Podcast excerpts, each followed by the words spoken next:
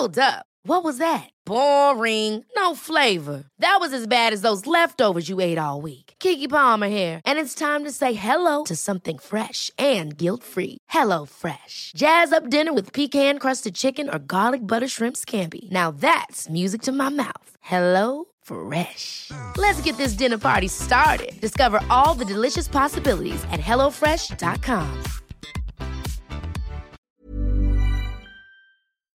Il est 21h et c'est un plaisir de vous retrouver en ce 24 décembre pour Soir Info Week-end. Un Soir Info Week-end un peu spécial. Pourquoi? Parce qu'à 22h, il y aura Enquête d'Esprit. Et à partir de 23h, vous pourrez suivre sur CNews la messe de Noël célébrée par Monseigneur Ulrich, archevêque de Paris, euh, sous le chapiteau euh, Grus. Et ce sera donc sur CNews. Mais avant cela, Place au débat avec euh, Dylan Slama ce soir. Bonsoir euh, Dylan Slama, vous êtes avocat. Et Marc Baudrier, merci d'être avec nous Marc. Vous êtes directeur adjoint de la rédaction de Boulevard Voltaire. Bonsoir. Vous êtes notre, nos deux soldats du soir pour décrypter, décoder l'actualité. Elle est dense ce samedi. Et d'ailleurs, on va faire un point sur l'actu avec euh, Isabelle Piboulot. Cure de fusillé à Paris, la garde à vue du suspect a été élevée pour raison de santé. Les Kurdes sont en colère à Paris, mais aussi à Marseille, où des heurts ont éclaté à la fin de la manifestation en hommage aux Kurdes tués hier. Quatre policiers ont été légèrement blessés. Un commissariat a été visé par des jets de projectiles. Deux voitures de police garées devant le bâtiment ont été incendiées. Au total, trois personnes ont été interpellées. Drame dans le département de l'Eure. Deux enfants sont morts ce matin dans l'incendie de leur maison. Il s'agit d'une fillette de 7 ans et de son frère de 11 ans. Leur sœur de 13 ans a été évacuée en urgence absolue à Paris. Le feu s'est déclaré dans leur résidence secondaire dans la commune de Celle. Une enquête a été ouverte. L'hypothèse d'un accident pourrait être retenue. Le tueur en série français Charles Sobrage est arrivé en France ce matin. Un retour pour raison médicale. Il vient d'être libéré par la justice du Népal où il avait été condamné en 2003 pour meurtre. Mais Charles Sobrage clame toujours son innocence. L'homme de 78 ans est connu sous le nom du Serpent en raison de sa capacité à changer d'identité pour échapper à la justice. Voilà pour le point avec Isabelle Puboulot. On va commencer avec l'information de ce samedi. La garde à vue du principal suspect euh, a été euh, levée pour raison de santé 24 heures après la tuerie qui, je le rappelle, a fait euh, trois morts et trois blessés rue d'Anguin dans le 10e arrondissement de Paris. Le tueur présumé a été hospitalisé à l'infirmerie psychiatrique de la préfecture de police de Paris. voilà ce qui est dit. Le médecin qui a examiné la mise en cause ce jour en fin d'après-midi a déclaré que l'état de santé de l'intéressé n'était pas compatible avec la mesure de garde à vue. La mesure de garde à vue a donc donc été levé dans l'attente de sa présentation devant un juge d'instruction lorsque son état de santé le permettra. Euh, l'avocat que vous êtes, Dylan Slama, comment il décode, il décrypte euh, cette information? Alors, il y a deux choses. Effectivement, c'est d'abord le fait que euh, les raisons, euh, les conditions de santé ne sont pas compatibles. Donc, il y a une première chose, c'est qu'il s'agit de préserver l'individu euh, pour pas qu'il puisse euh, succomber. C'est peut-être aller un peu trop fort, mais pour pas qu'il puisse y avoir de, séquelles physiques ou psychologiques, parce que les conditions de garde à vue, en France et en général, c'est quand même très strict. Hein. C'est dans une geôle, on a à manger de manière très limitée, on n'est pas dans un hôpital si on a besoin de soins ou de médicaments. On a vraiment le minimum, minimum.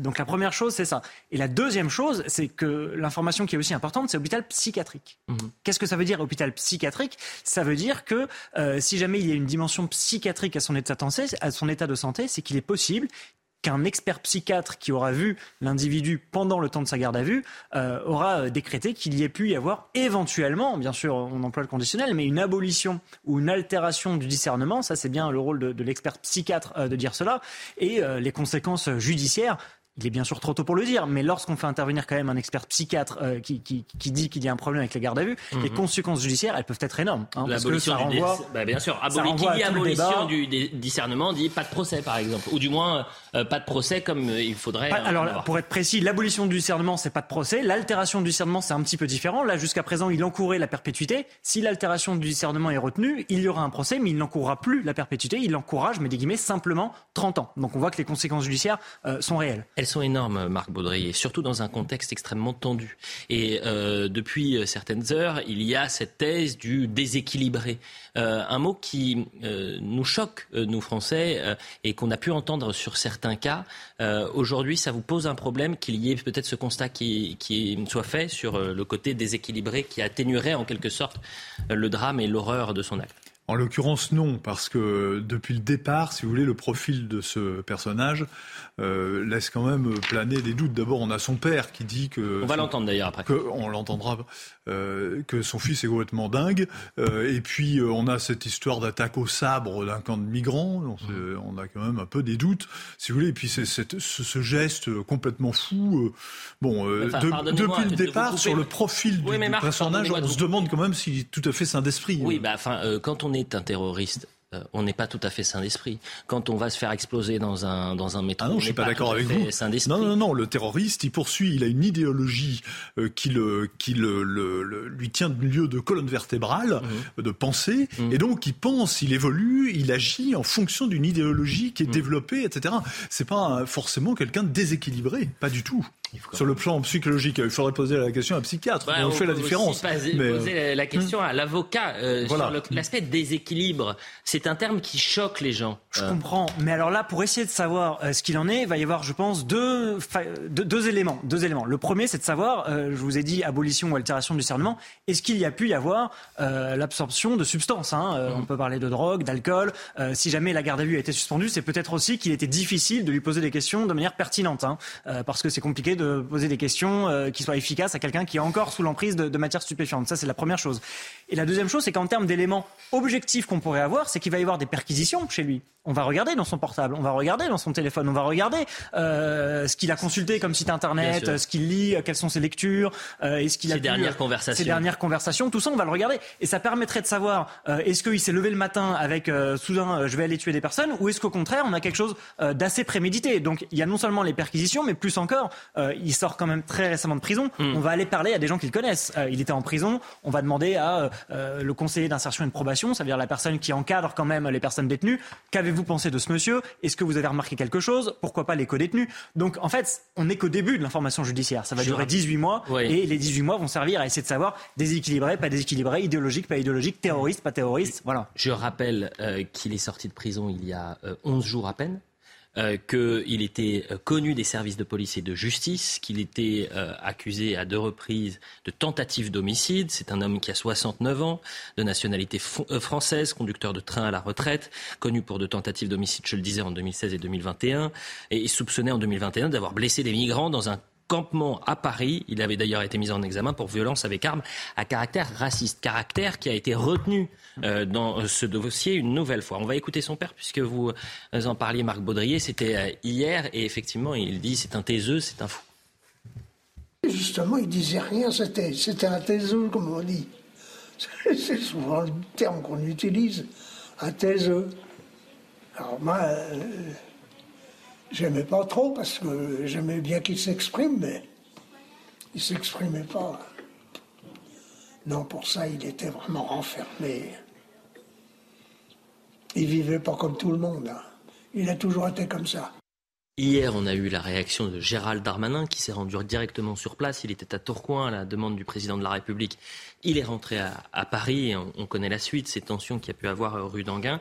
Et puis aujourd'hui, c'est euh, le ministre de la Justice Éric Dupont-Moretti, qui a rencontré les associations euh, kurdes. Euh, la justice, c'est une grande question aujourd'hui sur ce dossier-là. Tous les Français se posent cette question. Mais que faisait un homme aussi dangereux dehors alors qu'il y a un an, il prenait un sabre et il tentait de, découper, ou en tous les cas de tuer des, des, migrants Écoutons justement Éric Dupont-Moretti qui met en avant l'état de droit. J'ai évoqué bien sûr la mise en liberté de M. Mallet, elle résulte de l'application de la règle de droit. Et dans une grande démocratie comme la nôtre, on ne peut pas transiger avec euh, la règle de droit, même à des fins de petite politique politicienne.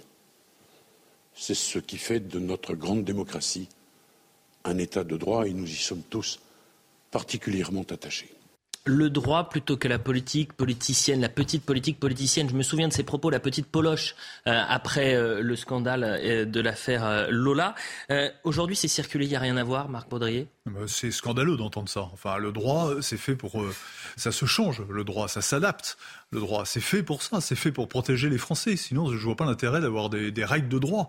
Donc, euh, c'est pas gravé dans le marbre une fois pour toutes. Il y a des députés qui sont là, qui votent des lois, qui débattent, et on a un problème de récidive en France qui ne date pas d'hier quand même.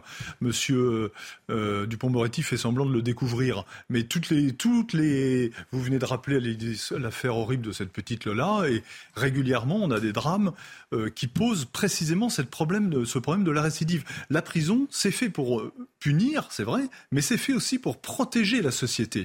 Et on l'oublie toujours, ce, ce, cet aspect-là. C'est fait pour protéger la société. Quelqu'un qu'on libère trop tôt, trop vite et mal, pas suivi, euh, pas bien cerné, etc. Et eh bien voilà ce que ça provoque. Dylan Slama, vous êtes avocat, je le rappelle les avocats, et ce n'est pas euh, faire euh, des honneurs à, votre fonction, euh, vous connaissez parfois tellement bien le droit que j'ai l'impression que notre état de droit est tellement fort que c'est aussi une des failles et qu'on peut jouer avec ça. Est-ce que dans ce dossier-là, on, peut, on a le droit de se poser cette question mais Bien sûr. Non, mais se poser la question, moi je pense que toute question est toujours légitime à, poser. Maintenant, il y a une chose quand même, c'est qu'il faut se rendre compte. Je pense que 95, doit y avoir 70 000 ou 80 000 détenus aujourd'hui en France. 95% des détenus ont vocation à sortir un jour. 95% mhm. des personnes, peut-être même plus, hein, parce que euh, toutes les personnes qui ne sont en fait pas condamnées à la perpétuité, un jour vous sortir.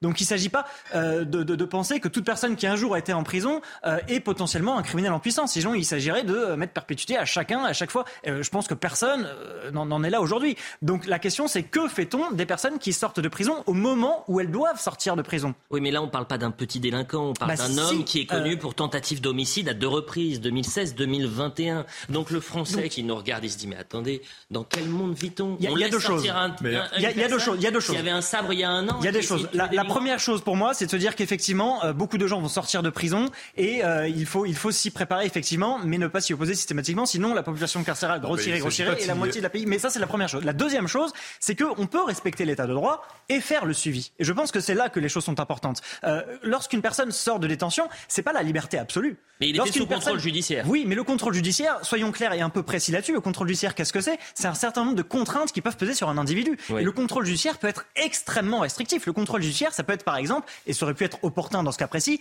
l'interdiction de la capitale. Ça peut être euh, un couvre-feu à partir de 18h rester chez soi. Ça peut être le fait d'aller pointer tous les jours euh, au commissariat. Ça peut être bien sûr l'interdiction euh, de se procurer une arme.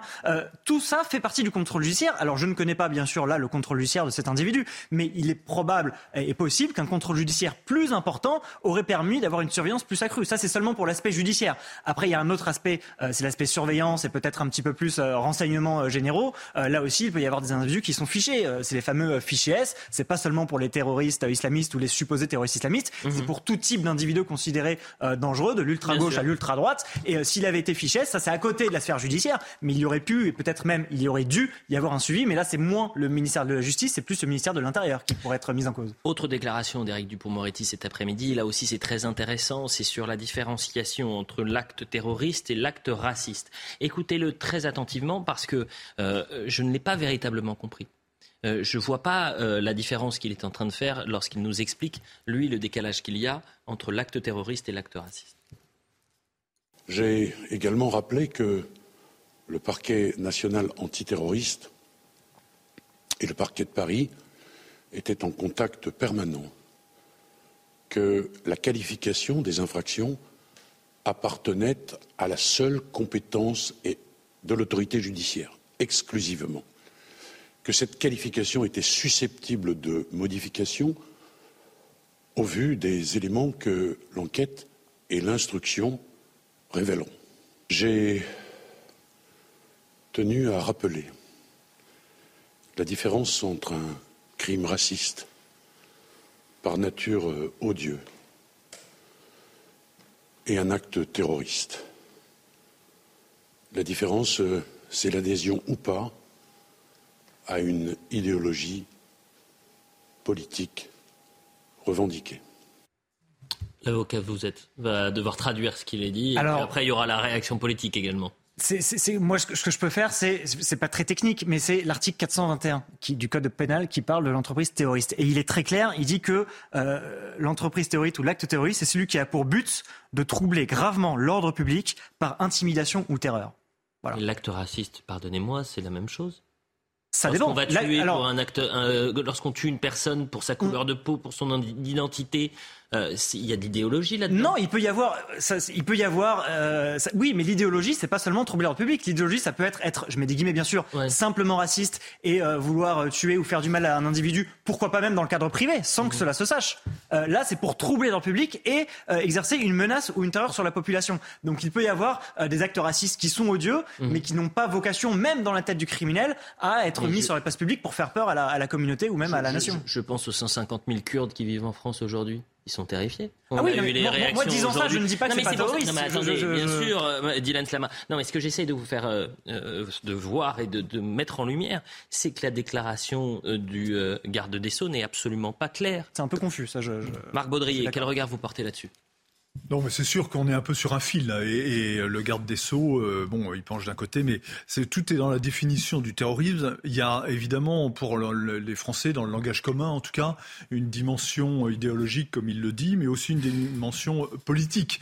On a euh, derrière une entreprise terroriste terroriste euh, le, le, souhait euh, de, de, faire euh, basculer un gouvernement, une population, une opinion publique. C'est surtout l'opinion publique qui est importante derrière tout ça. Et là, en l'occurrence, c'est vrai qu'on a du mal à voir une organisation ou, le, le ou un, ou un, un grand, comment dire, un grand dessin d'influence sur l'opinion publique derrière cet acte qui paraît encore une fois complètement. Bah, la thèse que certains, en tous les cas imagine, c'est que cet homme a peut-être été euh, instrumentalisé en tous les cas euh, lorsqu'il était en prison et que l'autre thèse c'est de dire on ne veut absolument pas parler d'attentat aujourd'hui euh, parce que ce serait un, scandale d'État. ou en tous les cas, ça pourrait avoir des conséquences géopolitiques importantes. On, a bien compris cela. Et c'est toute la difficulté d'ailleurs. Et je rappelle, aujourd'hui, on prend énormément de précautions sur cette affaire, que le parquet national antiterroriste ne s'est pas saisi du euh, dossier pour l'instant, mais qu'ils travaillent en tous les cas et ils écoutent euh, attentivement l'évolution de, de, l'enquête.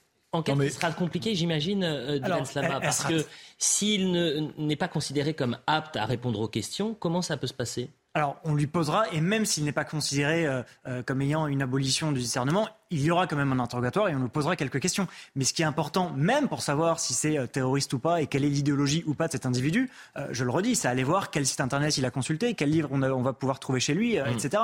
Mmh. donc ça, on va s'en servir. Ce qui va être compliqué à, à ce stade, c'est que euh, pour l'instant, il est hospitalisé. Ce qui veut dire qu'on pensait tous euh, que euh, la présentation au magistrat instructeur aurait lieu demain matin, mais finalement, elle pourrait avoir lieu dans deux jours, dans une semaine, dans trois semaines, lorsque les médecins diront qu'il est apte à être présenté à un magistrat. Donc finalement, l'autosaisine ou pas du PNAT, du parquet national antiterroriste, on pensait avoir la réponse demain. Finalement, on l'aura peut-être dans quelques jours, quelques semaines, à un moment où on peut espérer que les choses seront plus apaisées. Les responsables euh, du Conseil démocratique kurde, et ils ne pensent pas, euh, en tous les cas, ils, ne visent pas euh, la thèse de l'extrémiste de droite qui attaque un, kurde.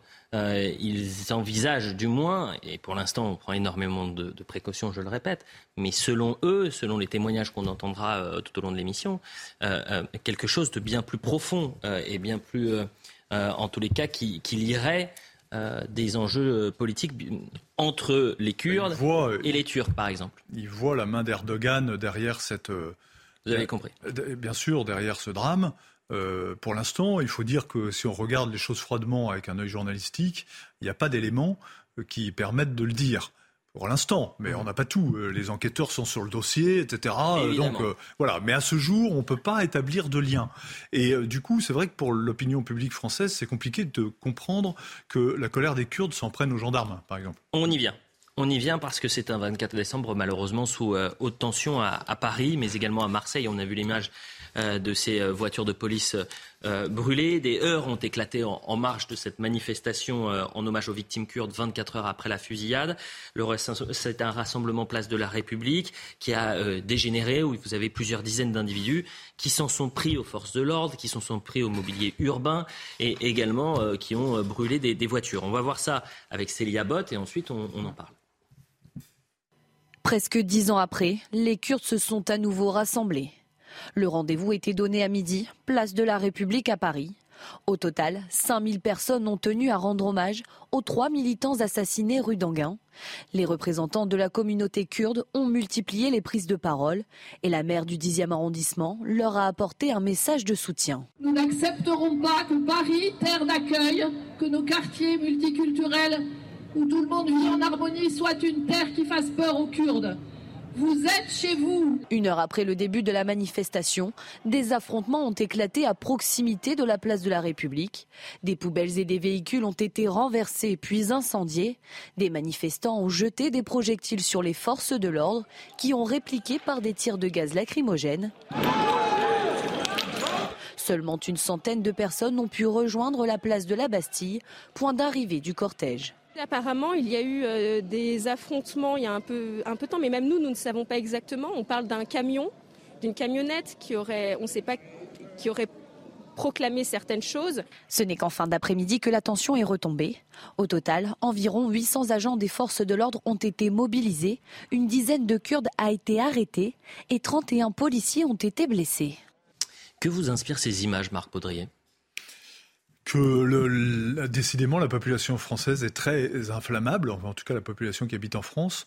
Euh, on est là euh, quand même sur une forme un peu particulière d'affrontement communautaire, puisque euh, ces Kurdes s'en prennent euh, aux Turcs, hein, euh, qui le voient derrière cette, ce drame, qui les touche. on comprend très bien leur colère, on comprend très bien le drame, on comprend très bien leur émotion, on comprend moins qu'ils s'en prennent à des policiers français et qu'ils renversent des voitures dans cette circonstance. Quoi.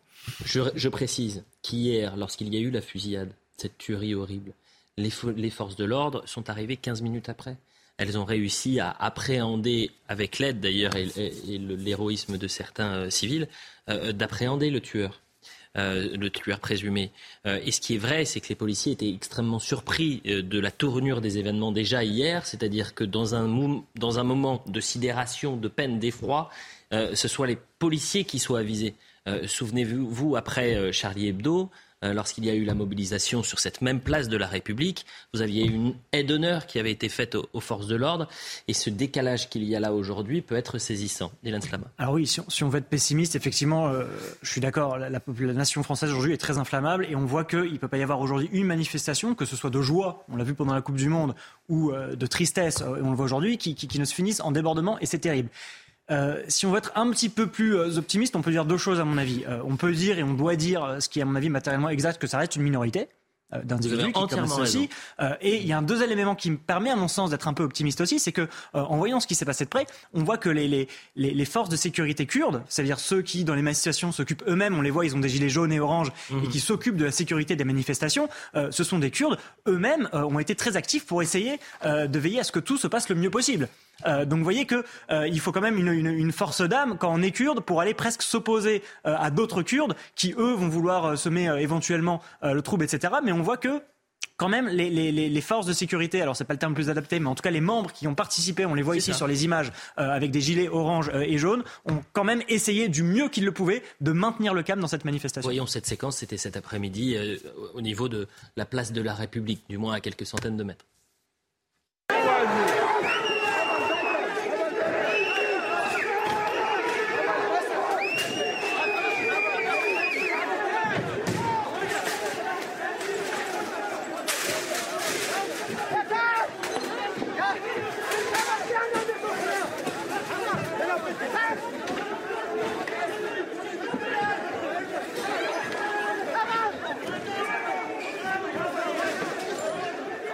C'était une mobilisation avec plusieurs milliers de personnes et quelques dizaines d'individus ont effectivement pourri euh, cette, euh, ce rassemblement, qui était un rassemblement en hommage à, ces euh, victimes donc de cette fusillade et cette tuerie de masse hier, mais également c'était quasiment dix jours pour dix ans jour pour jour après la terrible fusillade faisant trois morts du côté des militantes kurdes, toujours à Paris. Ça aussi, c'est quelque chose qui nous frappe.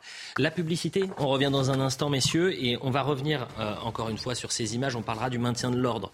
Euh, est-ce que les forces de l'ordre ont été dépassées euh, cet après-midi? Et puis après, j'ai d'autres sujets à vous proposer. On parlera euh, des raisons de la colère kurde. On parlera des crèches, tiens. Est-ce qu'on a le droit d'installer une crèche dans une mairie? C'était la question de la semaine.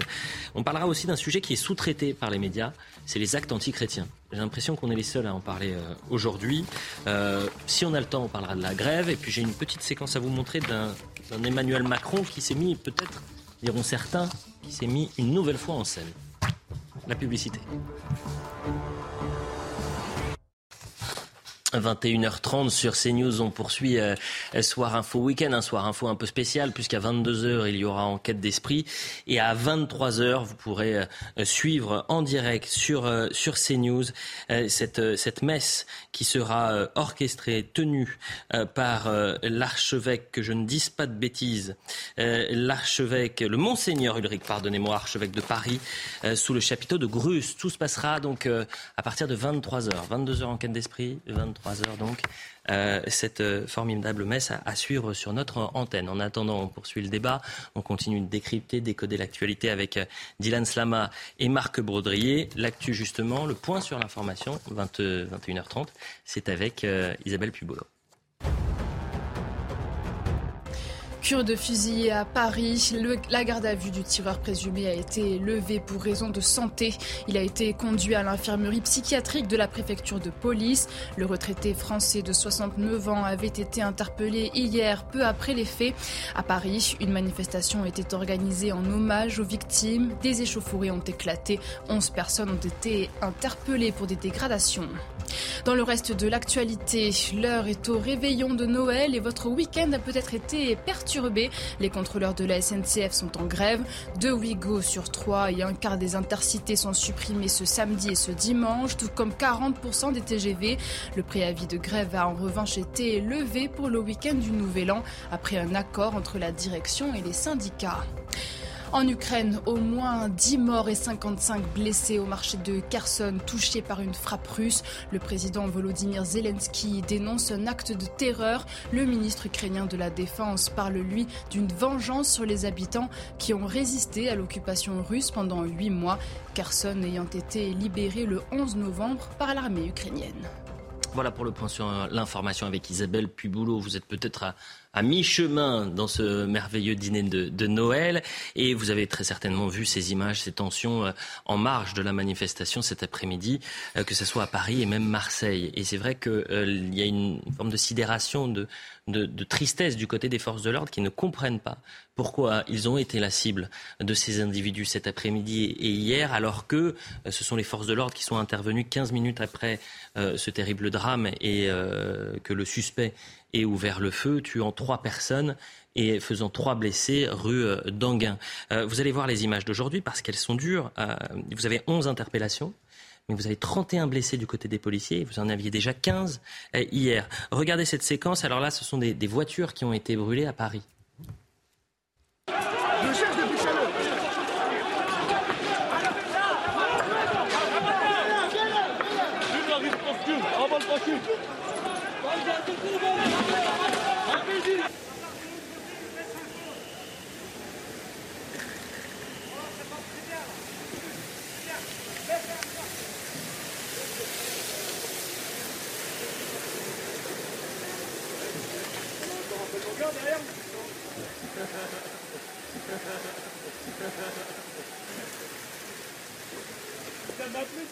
Vous voyez ce qui s'est passé à Paris, à Marseille également d'ailleurs ont éclaté en fin de manifestation.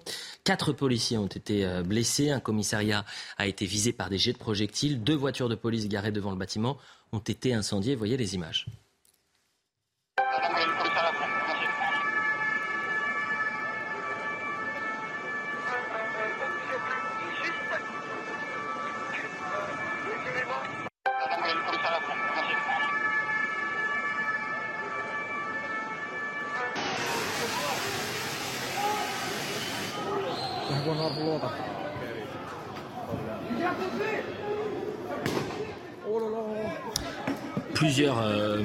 Syndicats ont réagi sur notre antenne cet après-midi pour essayer de nous expliquer ce qu'il se passait et surtout pour nous donner la, réaction des forces de l'ordre. On va écouter Jean-Christophe Couvi qui nous explique que peut-être euh, les forces de l'ordre ont été dépassées cet après-midi ainsi que Jérôme Jiménez.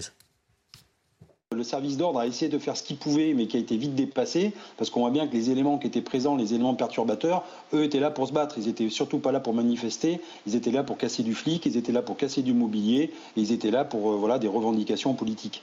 Donc ça, on l'a bien compris. Et là-dessus, c'est pour ça que je dis, il faut prendre la hauteur et, encore une fois, ne pas faire un amalgame sur toute une communauté. Et il y a une partie de la communauté, effectivement, qui est pacifique, qui veut vivre tranquillement et en toute sécurité. Et une autre partie qui est très politisée, très offensive. Et on l'a vu encore une fois, c'est eux qui ont mis la pagaille dans les rues de Paris.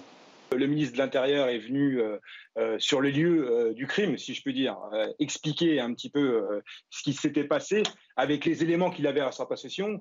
Et ils ont été reçus et c'est, par le préfet ce matin, ce matin. Pardon, et au final, on a des débordements et des scènes qui, franchement, sont horribles à voir et encore plus la veille de Noël. C'est vraiment euh, c'est scandaleux pour l'image de notre pays et, euh, euh, une nouvelle fois, c'est les policiers qui vont trinquer. C'est là quand je vois ça, je pense tout de suite aux policiers qui vont être appelés et qui vont pas pouvoir passer Noël en famille puisque il va falloir il va y avoir des points de garde et autres dans la capitale et ça va être compliqué. Donc vous voyez, moi c'est aussi ça qui m'agace un petit peu. Dimanche 11 janvier 2015, donc quatre jours après l'attentat de Charlie Hebdo, il y a une haie d'honneur qui est faite place de la République pour euh, les forces de l'ordre. Euh, sept ans plus tard, vous avez, euh, après un terrible drame, l'enquête est en cours, qui dira si oui ou non c'est un attentat, vous avez des individus qui s'en prennent aux policiers, qui, je le répète et je le répéterai jamais assez, sont intervenus 15 minutes plus tard. Comment vous expliquez cela? C'est difficile d'avoir des éléments de réponse, mais on devrait en avoir dans les jours à venir, parce qu'il y a eu 11 interpellations. Euh, ces interpellations vont donner lieu à des enquêtes, euh, à des auditions et, euh, on peut le penser, demain ou après-demain, à des comparaisons immédiates. donc ces individus-là vont être jugés, ils vont être entendus, on va leur demander de s'expliquer et ce seront des éléments d'éclaircissement. Les comparaisons immédiates en général sont publiques et on pourra, j'espère, savoir un petit peu ce qui s'est passé dans leur esprit. Ça permettra pas de justifier ni bien sûr d'excuser, mais peut-être d'essayer de comprendre qui sont ces individus et ce qui font partie parce que de, de la communauté, de la communauté kurde ou pas, parce que de plus en plus on a parfois des mouvements extérieurs qui viennent semer le trouble. Les euh, habituels casseurs, les habituels, violents, évidemment. Exactement. Moi, je ne crois pas qu'il y ait eu beaucoup de fans euh, véritablement de foot qui, euh, il y a une semaine ou dix jours, ont véritablement semé dehors dans l'administration. Je ne crois pas que ce soit des gens qui soient très portés par l'amour du sport. Là, on peut penser que c'est un petit peu la même chose. Je ne suis pas sûr qu'ils aiment beaucoup la communauté kurde parce qu'ils leur font d'ailleurs beaucoup de mal en faisant ça. Marc Baudrier. Oui, non, mais en 5 ans, en, 7 ans, pardonnez-moi, comment on passe de une haie d'honneur pour des policiers qui interviennent sur un attentat et euh, aujourd'hui, euh, dans un climat euh, tout aussi violent, c'est-à-dire il y a une tuerie de masse, les policiers interviennent. Dans l'après-midi, ils sont visés par des actes de violence. Et le lendemain, rebelote avec 31 policiers blessés. Non, mais votre comparaison est très bonne parce que c'était exactement le même schéma. Les policiers interviennent très vite, ils font ce qu'ils peuvent pour sauver les vies, pour neutraliser les assaillants, dans les deux cas. Et euh, dans un cas, euh, les, Français leur sont reconnaissants, et dans l'autre, euh, ils leur en veulent apparemment. C'est vrai que c'est incompréhensible pour des, pour des Français. Euh, qui regardent une fois de plus euh, des, des, violences contre les, les, gendarmes, quand même plus, plusieurs dizaines de blessés, c'est quand même considérable, mmh. et, euh, et qui se demandent pourquoi surtout, quel est le mobile. Donc, euh, si vous voulez, tout paraît dans la société actuelle, tout paraît motif à, ce type de violence. Donc, on a eu des matchs gagnés, violence, on casse les abribus, etc., et les, les panneaux de co. Euh, on perd le match, c'est pareil. Euh, ici, il y a un attentat qui n'est pas de la responsabilité des gendarmes euh, du tout, et ils en payent le prix. Et il y a de la casse aussi partout, on vient de le voir. demain, il y aura le 31 décembre, on risque de revoir à peu près la même chose. Enfin, c'est pour l'image à l'extérieur de la France, c'est totalement délétère. Hum, autre chose parce que et je ne vous ai pas repris, mais vous parliez de ce, climat euh, particulier en France euh, de, de, tensions entre communautés. Euh, on, depuis 48 heures, on parle beaucoup de cette phrase de Gérard Collomb qui avait dit la France face à face, côte à côte, désormais face à face. Jean Castex aussi avait tenu à peu près ses propos, si je ne m'abuse, c'était à l'Assemblée nationale en disant, en parlant de France avec un S, avec de plusieurs France. Est-ce que cette France archipélisée, est-ce qu'elle est archipélisée? Et si oui, est-ce que ça participe aussi à ce climat de tension? On voit bien que oui, la France est archipélisée, ça c'est certain. Le manque de maîtrise de l'immigration, des flux migratoires pendant des dizaines d'années euh, fait que euh, la situation est aujourd'hui totalement hors de contrôle. Donc on a des communautés un petit peu partout. Alors là, ce qui surprend, c'est que la communauté kurde, les Français n'en veulent pas particulièrement à la communauté kurde, pas du tout. Euh, une enfin, les Kurdes, il faut euh, aussi le rappeler, qui dans c'est pas une communauté qui pose problème de tous les jours contre Daesh. Euh, heureusement qu'il y avait les Kurdes sur le terrain en, Syrie et qu'aujourd'hui il y a 8000 djihadistes euh, européens euh, également, qu'ils soient belges ou français, qui sont encore derrière les barreaux et qui sont surveillés par des Kurdes et qui sont sous les bombes euh, turques. Il faut jamais l'oublier ça. Ah. Mais voilà, mais à force de ne pas gérer ce type de communauté, ben, on a importé, on le voit bien, des conflits communautaires qui sont qui se déroulent hors de France et qu'on importe chez nous dans nos frontières. Des conflits intercommunautaires que vous pouvez voir vous sorte de retour d'expérience comme avocat? Ah bah bien sûr, on le voit. Vous parliez de M. Castex et de M. Colomb. Moi, je me recèle aussi de François Hollande, qui, dans Un président ne devait pas dire ça, avait dit qu'il y avait un risque de scission.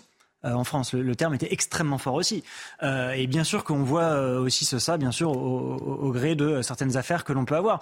Mais moi, je pense quand même beaucoup à ce, à ce cri, à ce, à ce, cri d'alarme qui avait été sonné il y a, peut-être 15 ans ou 20 ans sur les territoires perdus de la République.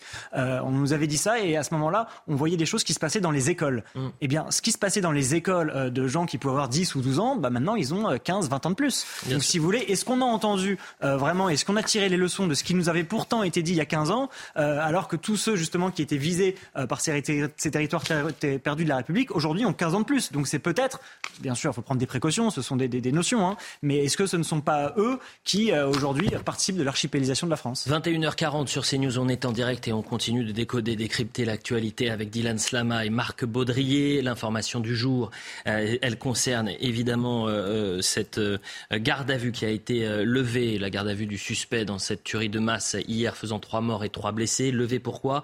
Pour des raisons de santé. C'est-à-dire qu'aujourd'hui, euh, il a été placé dans une section euh, médicalisée, psychiatrique. Euh, peut-être avoir une pensée, puisqu'on va passer à, un autre thème, évidemment, à, la communauté kurde meurtrie depuis 24 heures. Pensez également aux forces de l'ordre qui étaient mobilisées un 24 décembre.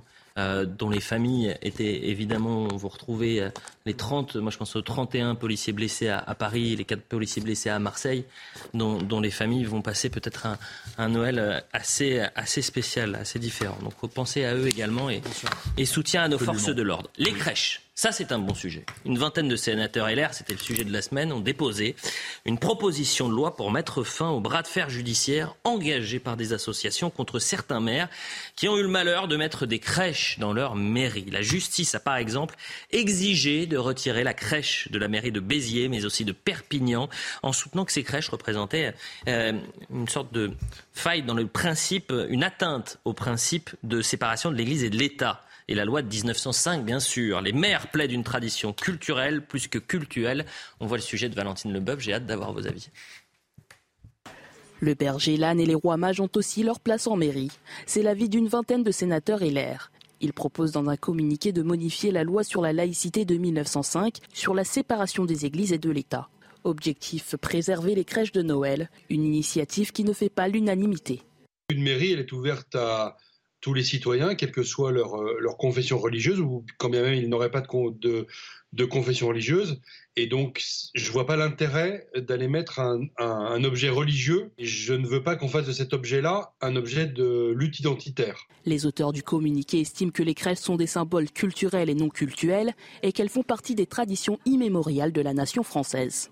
Il n'y a pas de crèche dans les préfectures, il n'y a pas de crèche dans une gendarmerie, il n'y a pas de crèche dans un hall de gare. Une crèche, ça peut être dans un musée, une crèche, ça peut être dans une église, une crèche, ça peut être chez un habitant, mais une crèche, euh, honnêtement, dans le hall d'entrée d'une mairie, ça n'a pas de sens. Pour ces sénateurs et l'air, les crèches ne devraient pas être les seules exceptions à la règle, tout comme les galettes des rois, les santons, les œufs de Pâques et même les arbres de Noël. Est-ce que c'est une tradition culturelle? Est-ce que euh, finalement avoir une, une crèche dans une mairie, pourquoi ça pose problème en France? Pourquoi on oublie notre histoire qui est judéo-chrétienne? Beaucoup de questions. oui, on doit être un des seuls pays à être aussi crispé euh, que ça sur ce type de sujet, parce que franchement, c'est ridicule. Il faut quand même rappeler que le christianisme en France a presque 2000 ans, euh, bon, euh, en tout cas 1800 ans, puisqu'il est arrivé au deuxième siècle, si ma mémoire est bonne, à peu près, et, et qu'il a imprégné évidemment toute la culture française.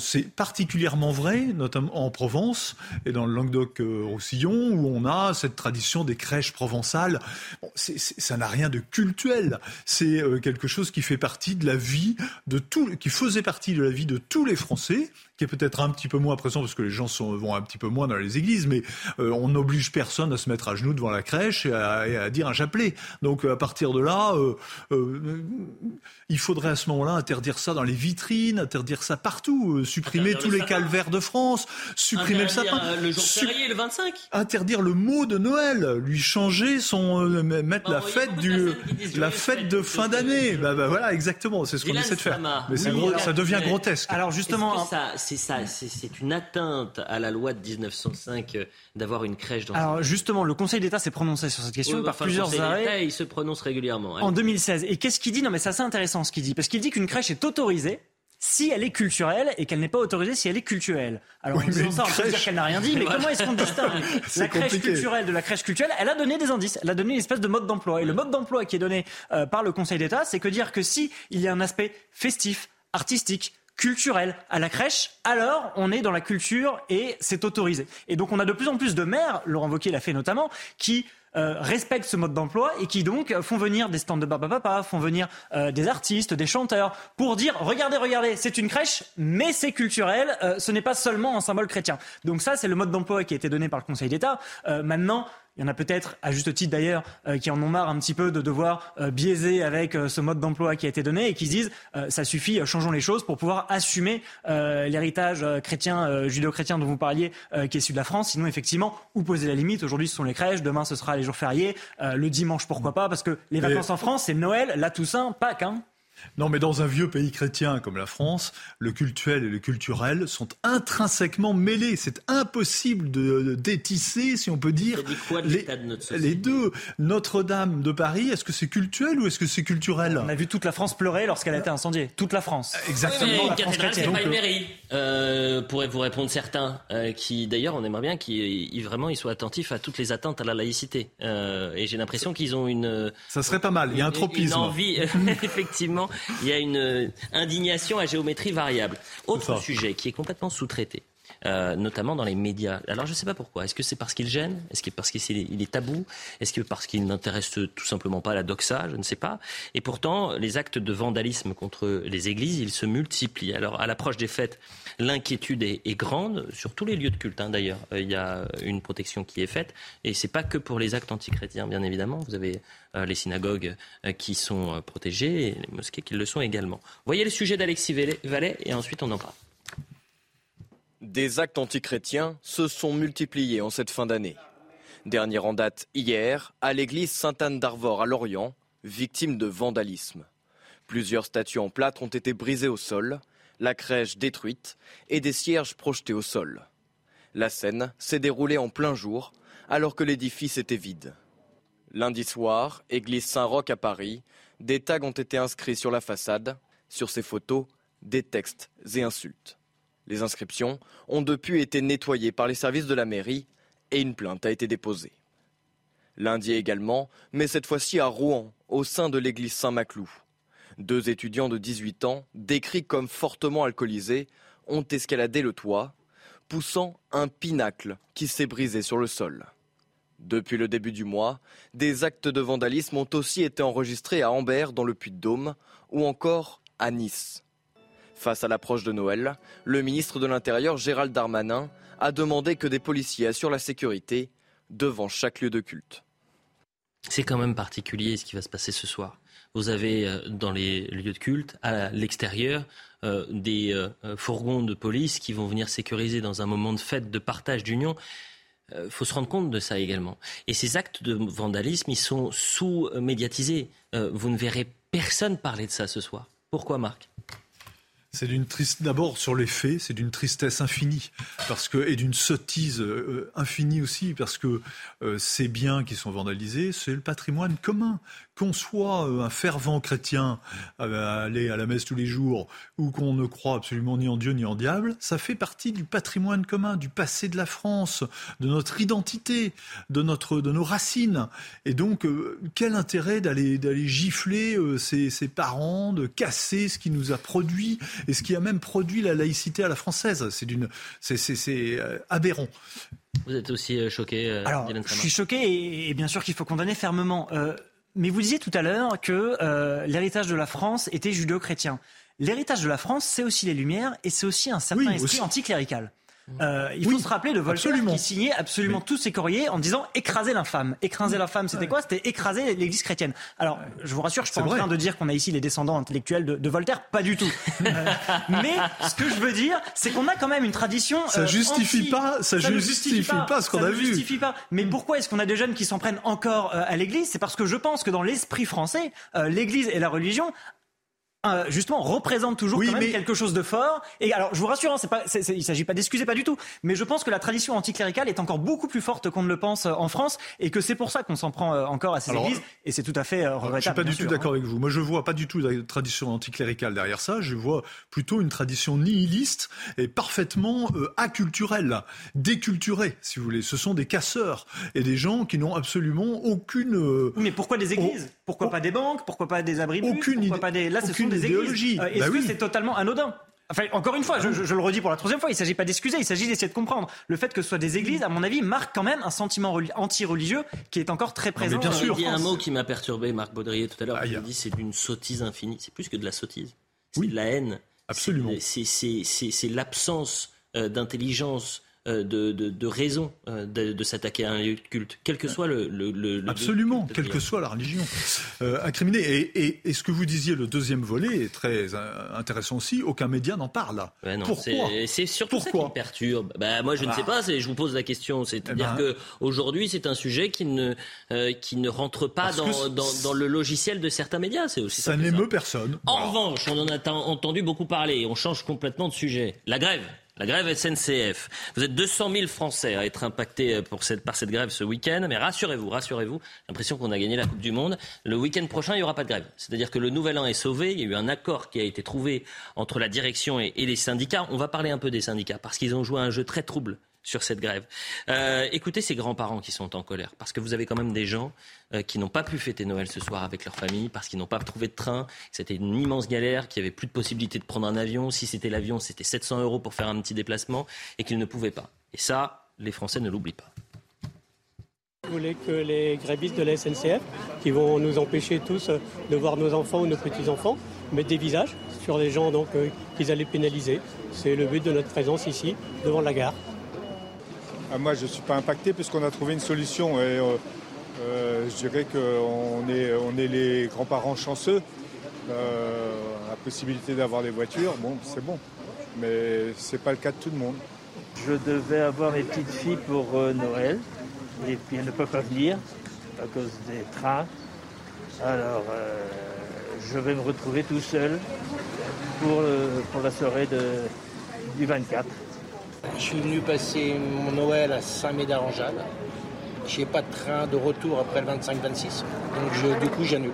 Je rentre chez moi. Alors, il est gâché par la SNCF. C'est pas par la SNCF de manière générale, c'est par euh, certains euh, grévistes, en, quelque sorte. Mais on pourrait dire que la direction aurait pu euh, prendre ces mesures plus tôt et nous éviter ces problèmes-là. Dylan Oui, moi je, pense que à qui la faute, la direction ou les grévistes? Euh, On oublie aussi, vous pointez deux responsables, il y en a peut-être un troisième, ce sont les décideurs publics. Pourquoi? Parce qu'il existe certains pays où on ne peut pas faire grève euh, pendant la période de Noël. L'Italie. On peut, l'Italie notamment. Donc on peut penser aussi qu'à un moment, les responsables politiques peuvent prendre leurs responsabilités. Euh, j'entendais il n'y a pas très longtemps quelqu'un dire que sur 17 années, on a eu 15 Noëls qui ont été impactés par les grèves. donc c'est quand même pas la première fois qu'on se rend compte qu'il peut y avoir ce problème. Il peut y avoir quand même une récurrence aux grèves pendant les fêtes de Noël crois pas que ça soit le bon chiffre. En revanche, depuis 1947, il n'y a pas eu une année sans grève à la SNCF. Mais je suis pas sûr que sur les 17 dernières années, il y a eu 15... Alors, pour tout vous dire, c'est sur euh, le plateau de CNews, j'étais présent et j'entendais un... Qui a dit ça Et j'entendais, je vais vous dire qui a dit ça, c'est le président d'un collectif de représentants d'usagers. Oh là là là Voilà. là on va Donc voir il a dit ça, je- je- j'ai- ça. peut-être eu la faiblesse les- de le croire sur parole. Mais 1947, vous imaginez depuis 1947, il n'y a pas eu une année sans grève. Mais donc je disais, il y a Euh, un, les décideurs publics qui oui. peut-être pourraient agir et euh, prendre exemple sur l'Italie, et deux, vous avez raison de le dire, euh, la SNCF au niveau de la direction qui attend un petit peu tard pour se réveiller. Ça faisait quand même quelques semaines qu'on savait qu'il y avait des revendications, Oui. ils attendent d'être au pied du mur. C'est peut-être d'ailleurs une manière Oui. euh, de retourner l'opinion, non pas contre la SNCF, mais contre les grévistes. Vous parliez de l'Italie. La loi italienne interdit les grèves durant certaines périodes, par exemple du 18 décembre au 7 janvier. Impossible. À Pâques, à la Toussaint, lors des départs en vacances d'été fin juin, début juillet. À chaque élection, très intéressant de voir ça. euh, ce- c'est c'est- c'est nos, nos responsables politiques qui manquent de courage, c'est la direction qui n'a pas anticipé, ou c'est ces grévistes à la SNCF qui commencent à nous enquiquiner en quelque sorte. Et là, c'est la grève de trop. Écoutez, euh, alors moi j'avais pas les chiffres non plus, mais ils commencent pas à nous enquiquiner. Ils finissent par nous enquiquiner parce que ça fait quand même un moment que ça dure l'affaire. Oui. Donc euh, de fait, euh, et c'est insupportable pour les Français parce que on sort quand même d'une période de, de, de Covid, puis de guerre en Ukraine, etc., qui est difficile pour les gens. Ils ont besoin de souffler. Je trouve ça particulièrement cruel de la part de ces syndicats de s'en prendre à ce moment-là. Alors évidemment, c'est là qu'ils ont un, un levier important, mais les pouvoirs publics doivent absolument prendre des mesures pour que ce soit impossible qu'il y ait des périodes d'astreinte sur ce type de service public qui impactent la vie des Français de manière aussi importante. Quoi. C'est, c'est, c'est... Ce qui est intéressant également, c'est la jaunisation de ce, Mhm. ce mouvement. Pourquoi je vous dis ça? Parce que c'est, euh, ça part d'un collectif anonyme sur les réseaux sociaux et notamment sur Facebook euh, qui s'est lancé en septembre et qui euh, d- prend forme et donc qui euh, impose cette grève. En revanche, pourquoi je vous disais que les syndicats jouent un jeu assez trouble? Parce que pour qu'il y ait une grève dans le secteur public, il faut un préavis euh, déposé au moins cinq jours ouvrés avant par un syndicat. Euh, C'est-à-dire que les syndicats CGT Cheminots Sudrail, CFDT avaient déposé et maintenu un préavis sans dire c'est nous qui faisons grève ou en appelant à faire grève, ils ont juste déposé un préavis, ce qui a permis en fait aux contrôleurs anonymes qui le souhaitaient de se mettre en grève. Jeu un peu trop. Il y a un problème avec les syndicats aujourd'hui? Oui, il y a un gros problème avec les syndicats. Euh, non seulement ils sont très peu représentatifs, mais en plus, là, on le voit bien, euh, ils se, sont, ils se font déborder par la base euh, de temps en temps. Et sur la gilet jaunisation, vous en pensez quoi, Dylan Slama? Bah, c'est très inquiétant parce que euh, effectivement il y a une crise de leur représentativité. Euh, on savait que ça touchait les élus politiques quand même depuis très longtemps. On a fait le diagnostic, mais si ça en vient à toucher les syndicats qui déjà, vous avez raison, euh, sont euh, il y a très peu de participation aux élections, mais en plus euh, quand ils euh, prennent des positions, ils ne sont pas suivis. euh, ça peut être très inquiétant. Et sur sur, sur la direction, euh, euh, leur responsabilité, je pense qu'elle existe parce que moi j'ai entendu, vous savez qu'ils ont cédé il y a pas longtemps, hein. ils ont cédé en accordant des primes, etc. Et j'ai entendu un dirigeant, euh, un, un membre de la direction de la CF dire qu'ils méritaient leurs primes. Mais alors de deux choses l'une, soit ils méritent leur prime et que ne l'ont-ils décidé avant, Hmm. soit ils ne la méritaient pas et pourquoi le décident-elles et finissent-ils par céder Mais en tout cas de dire qu'ils le méritaient, euh, c'est aussi leur donner raison et leur dire regardez si vous faites grève, vous obtenez ce que vous voulez. Allez-y Marc. Ils ont eu plus que des primes. Ils Augmentation ont, de ils ont eu 12%. une augmentation de 12% pour l'ensemble des cheminots, plus des primes, plus une promesse de 200 embauches de contrôleurs, si ma mémoire est bonne. Exactement. Ce qui fait que le- l'usager du train aura payé une fois parce qu'il aurait été bloqué par les grèves, et il Mm. payera une deuxième fois dans ses impôts. Euh, J'ai pas vu la somme, mais ça doit être tout à fait considérable. Il nous reste quelques minutes et nous avons deux thèmes encore. Vous voyez, on avance à grande vitesse. C'est pas comme à la SNCF, il n'y aura pas de retard. vrai. La triple épidémie, la crise sanitaire va-t-elle gâcher également les fêtes euh, Covid, bronchiolite et Covid qui mettent le système, cette triple épidémie, met le système en, en grand danger. D'ailleurs, euh, François Braun a alerté, c'était vendredi, voilà ce qu'il a dit, notre système de santé particulièrement euh, en tension en ce moment avec les SAMU qui ont une augmentation de 30 à 40% du nombre d'appels. Les services d'urgence sont eux aussi saturés avec des difficultés d'hospitalisation. Le ministre a pointé une situation critique critique au niveau du système de, santé. Euh, c'est la sempiternelle question. euh, J'ai l'impression qu'on se la pose chaque année. C'est le jour sans fin. C'est-à-dire que, au gré des crises sanitaires, on n'arrive toujours pas à euh, consolider euh, notre système de santé. Et j'ai l'impression que la situation dans les hôpitaux Marc Baudrier est plus grave aujourd'hui qu'elle ne l'était en mars 2020. Oui, on a le sentiment, on n'arrête pas de parler de l'hôpital, de la crise de l'hôpital, notamment depuis le Covid, mais c'était déjà le cas avant. De, on parlait déjà auparavant, bien avant cela, de la crise des médecins qui se raréfient, euh, de, des petits hôpitaux qui ferment partout en France. Mm. Et euh, on a des plans, on a des grands discours, on a des élections, on a des candidats à la présidentielle qui parlent de tout ça, qui nous proposent des tas de choses, et on voit se dégrader jour après jour la situation de la santé, qui est quand même la marque d'une d'un grand pays civilisé. quand on regarde le degré de civilisation et, de, et le degré de niveau de vie d'un pays, on regarde d'abord sa politique de santé. La nôtre est catastrophique et de plus en plus catastrophique. Deux chiffres pour vous, Dylan, euh, Slama. 73% des Français ne se feront pas tester avant le jour de Noël et le Nouvel An. 76% des répondants euh, comptent ne pas porter de, masque chirurgical ou FFP2 au moment des rassemblements euh, familiaux. C'est une enquête Ipsos pour Pfizer quel regard vous portez sur, sur ces, chiffres-là? On a beaucoup parlé du, du, masque en ce mois de décembre. Masque obligatoire dans les transports, les Français étaient plutôt favorables. Mais quand c'est pour euh, euh, se faire tester le jour de, de, Noël ou pour le Nouvel An, ça, on oublie. Bah déjà, si les Français sont sommés de rester chez eux et ne peuvent pas bouger, bon, euh, ça, ça, peut être un élément de réponse. Et par ailleurs, ce qu'il faut dire aussi, c'est que quand même, on le connaît de mieux en mieux, ce virus. On le connaît de mieux en mieux mmh. et on a appris à vivre avec. On sait avec qui il faut faire attention, les personnes vulnérables. on sait un peu mieux comment s'en protéger les gestes barrières. Moi, je sers de moins en moins de moins et on fait des checks maintenant avec le point.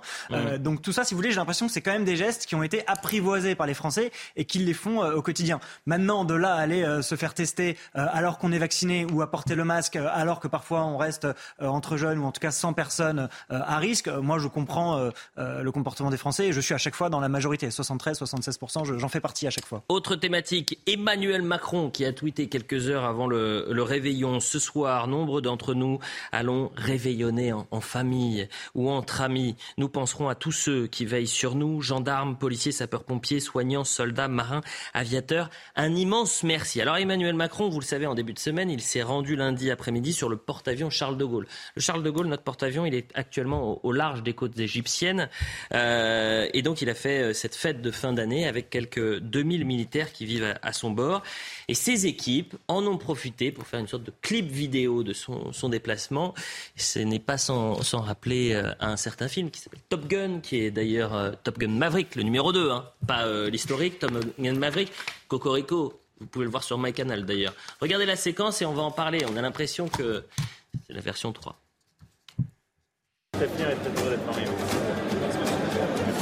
de la menace principale, on aura une organisation de la force qui sera différente. Bon bah écoute, on garde à cette capacité à faire voler nos avions en parallèle de ce, cette phase sensible de Ouais, non. Tu en faites combien par jour à peu près, en moyenne? Trentaine c'est un réservoir qui contient 2000 litres, un très grand réservoir. La grande force du Pantagnon, c'est d'avoir des ateliers avec des compétences de niveau industriel pour être pleinement autonome.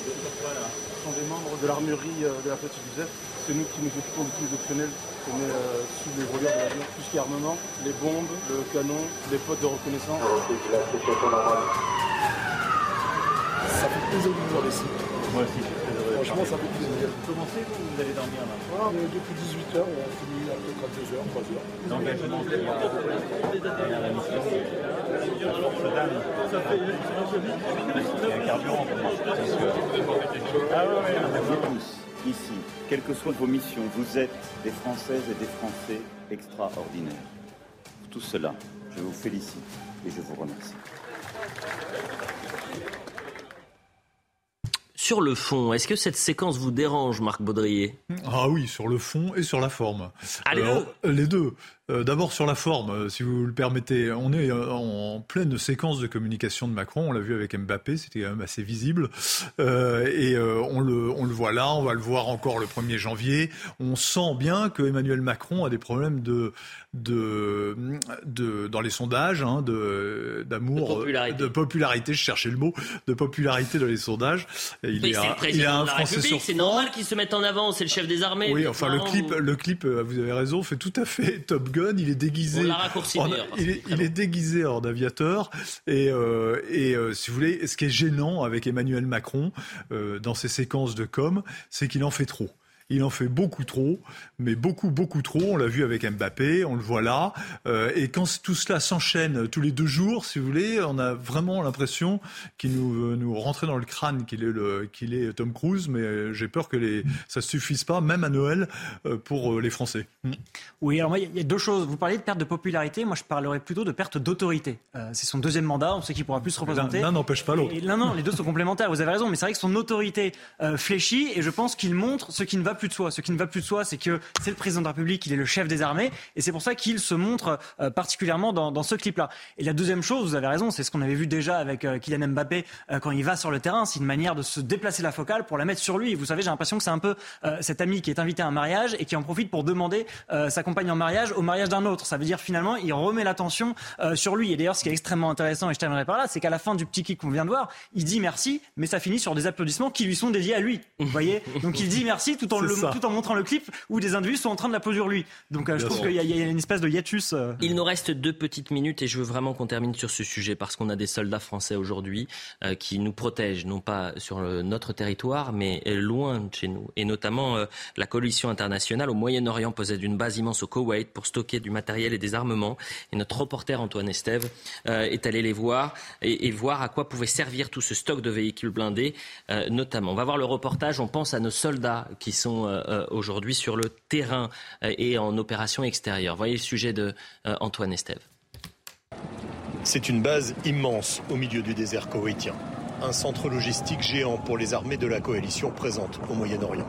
Ici, les soldats américains profitent du calme de ce petit pays pour stocker matériel et armement.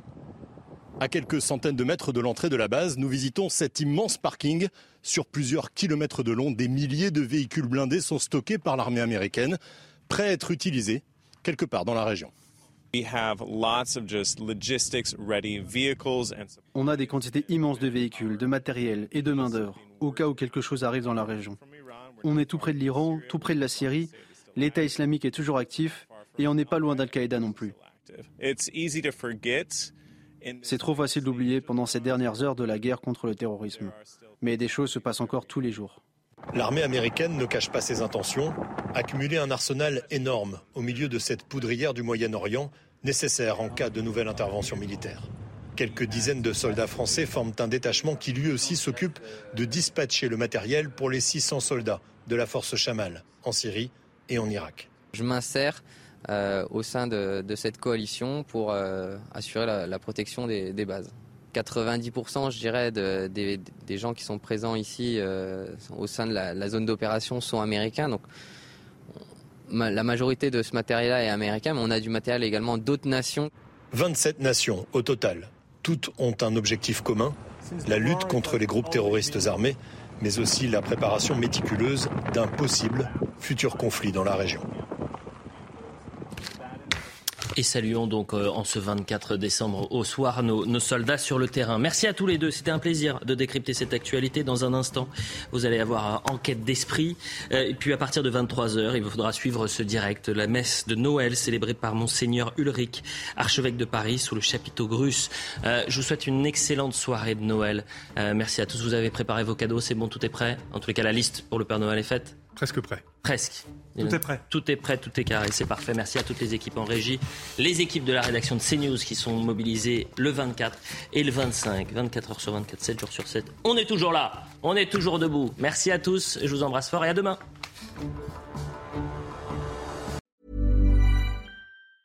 Ever catch yourself eating the same flavorless dinner three days in a row? Dreaming of something better? Well, HelloFresh is your guilt-free dream come true, baby. It's me, Kiki Palmer.